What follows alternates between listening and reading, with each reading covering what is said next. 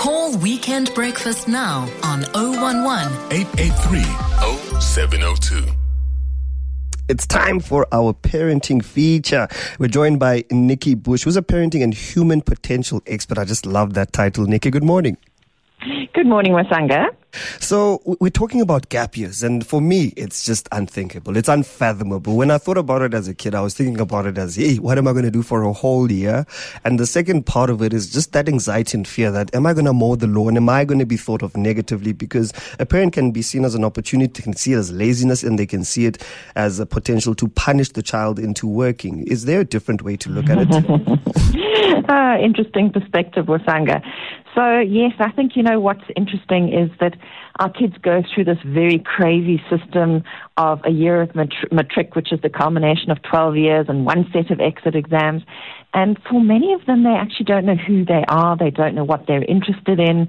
And our view of the world, let's face it, is very limited to what we know. And what does a 17 or 18 year old know of the world? Mm. And it's limited to what your parents' experience of the world is and what your teacher's experience of the world is. So um, while in, in an ideal system, you go straight on to tertiary education, you know what you're going to study, it's a perfect world, it isn't actually a perfect world. So there can be some extremely high value in taking a gap year for a school leaver between matric and any tertiary studies. And let's, mm-hmm. let's understand tertiary studies does not have to mean going to university either. Mm. So Good it's point. a gap to get to know yourself to get to develop different areas of who you are, to see the world from a different perspective, a broader perspective, and to learn practical life skills. You mentioned mowing the lawn. Well, mm-hmm. that might be one of them, okay? And what's, what's interesting Thanks, Mom. when you talk about mowing the lawn, and that's actually not what a gap year is supposed to be. It's certainly not supposed to be lying on the couch and gaming for a year, mm. and it definitely isn't there to be your, your parent's servant. Mm. But I was, I was checking some stuff out uh, on the internet, and really, you know, parents and young people go and Google gap years in South Africa. And, and here's an interesting one uh, worldwide opportunities on organic farms. Oh, okay. An interna- yeah, an international non-profit organization that links volunteers with organic farmers. And essentially what, and you can do this in South Africa as well, um, you work in exchange for food and accommodation mm. and the opportunity to learn about organic agriculture. So really, if you're willing to work and you want to have a hands-on experience and learn, mm. uh, there are things you can go and do. You know, in some um, some communities or some some I know a lot of kids who've gone to a kibbutz for a year. And that's it. You, you, know, when I think about the organic farm, I immediately go towards a kibbutz because I, I, get so excited because I'm a bit of a tree hugger and I, I care quite a lot um, um, about um, about people. So it's almost how do you rationalize it to a parent? Because I think what, what it sounds like, Nikki, there has to be accountability from the parent and also a knowledge sharing exercise to say this is the purpose to why uh, and engage and say this is why I'm doing it and all those kind of things. It's almost a two way thing between the parent and what are those roles and responsibilities in in in in finding out the benefits of a gap year? Yes, completely. So, yes, accountability and responsibility on both sides. This is not supposed to be a wasted year. In fact, this has got to be a very constructive year that is going to count on your CV. It's a year that needs to make you an interesting person. It's a year that will make you different. So, say, for example, you're going to go and do a BCom after your gap year. Mm-hmm. A BCom is a dime a dozen. There are millions of people with a BCom. But are there millions of people with a BCom and an interesting gap year where you did something unusual? Because that is what's going to set you apart is the pieces of your experience that make you unique and give you a unique hmm. fingerprint. So let's let's look at what a gap year can look like. Hmm. Okay, hmm. so um, there are adventure gap years.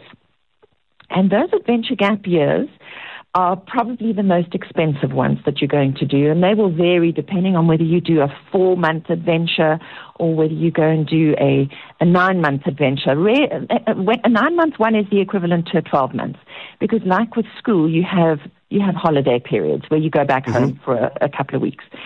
Um, so those are the most expensive ones, and that's where you're going to get a very broad-based experience from um, outdoor adventuring. There's usually a lot of outdoor adventuring. Okay. So you get to pit yourself against the universe, so to speak. And kids sitting in a classroom do not get to go and climb mountains and um, abseil mm-hmm. and scuba dive and do stuff that's a little bit scary um, where you're pushing the boundaries. Yes. Uh, you can you can understand why these are quite expensive because of equipment and travel and stuff like that.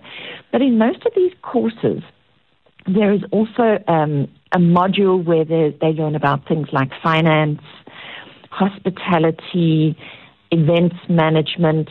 There's a lot of stuff around mindset and how you think because a lot of re- many of the reasons why people fail at things, it's really just the stories and the mindset that mm. we have, the stories we tell ourselves, all the things we've witnessed in our own lives, you know, and um, then public speaking. Now that's a very yes. good thing to learn, even if your child's going to stay at home for the year and have a gap year at home. They can learn things. They can go to Toastmasters, join a Toastmasters mm-hmm. club. It's not expensive. Learn how to speak in public. It is a skill that will be valuable for life. If you think about it, we're full of ideas.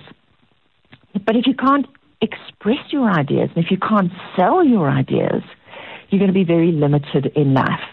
So building your confidence to speak in public is a fantastic skill. It's a life skill. Um, and then you could, now I'm, I'm, I'm digressing from the adventure gap year yes. because I'm now talking about how could you make up your own year.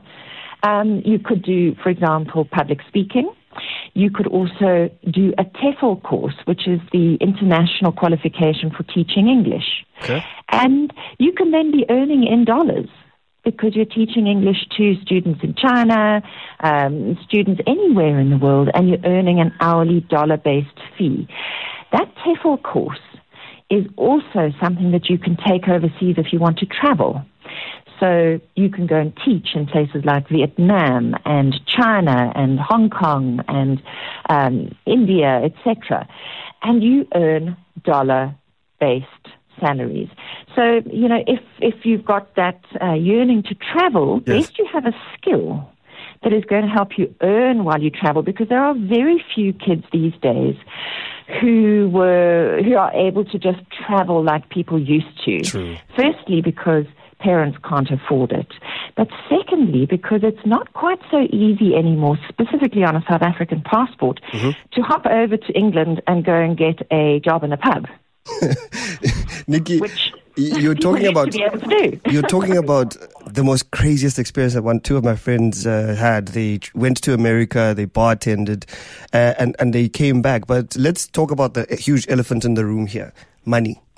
How do you justify an adventure gap year to your parent? And we've seen, and you've already answered some of those questions where you talked about the fact that, in fact, you're placing your child at a vantage point where those who may have started earlier in working may not have the same earning potential. However, if they take on courses, they then have the, and, and, and do go through the adventure gap year, they then can work on the potential to earn in a foreign currency, which will probably double or triple. I've, I've, I have friends who have worked overseas for a couple of years years, saved up money, and they've been able to buy properties cash. Uh, they've been able to buy yeah. cars cash because they worked for a couple of years. They didn't follow the traditional route, and it tends to get judgmental because what are they doing? But when you stick that course, you find that they actually the alternative route did work this time.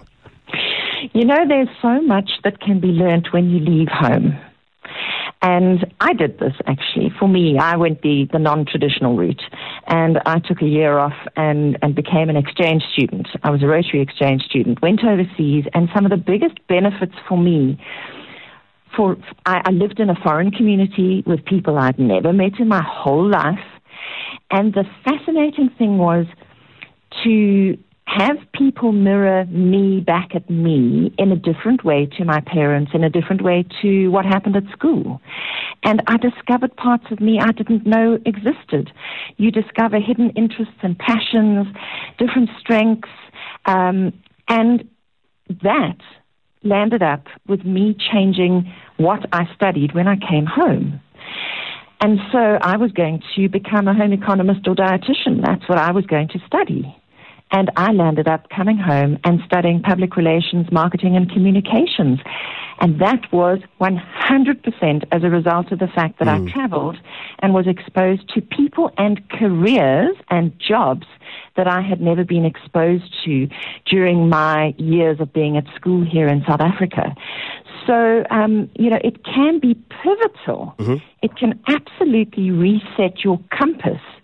Um, and then um, going and working in things like a summer camp mm-hmm. um, or stooging in a school overseas. Now, both those things, and by the way, there is a summer camp here in South Africa called Sugar Bay down in KZN. And there are also. I've never heard of it, Nikki. yep, where Sugar parents send their kids, you know, for two or three weeks before Christmas, before, um, you know, they get off work. Mm-hmm. Um, and the kids are kept busy and, and really fun stuff. Very much based on the summer camp experience in America. And in, in America and the UK and all these sort of northern countries where summer is very short, parents are still working during the summer holidays, so they need something for their kids to do. And kids go on these summer camps, and even in, at summer camp, they learn skills. By the way, there's one in Joburg here called Happy Acres. It's been around in Magaliesburg forever, since I was a kid. And I know kids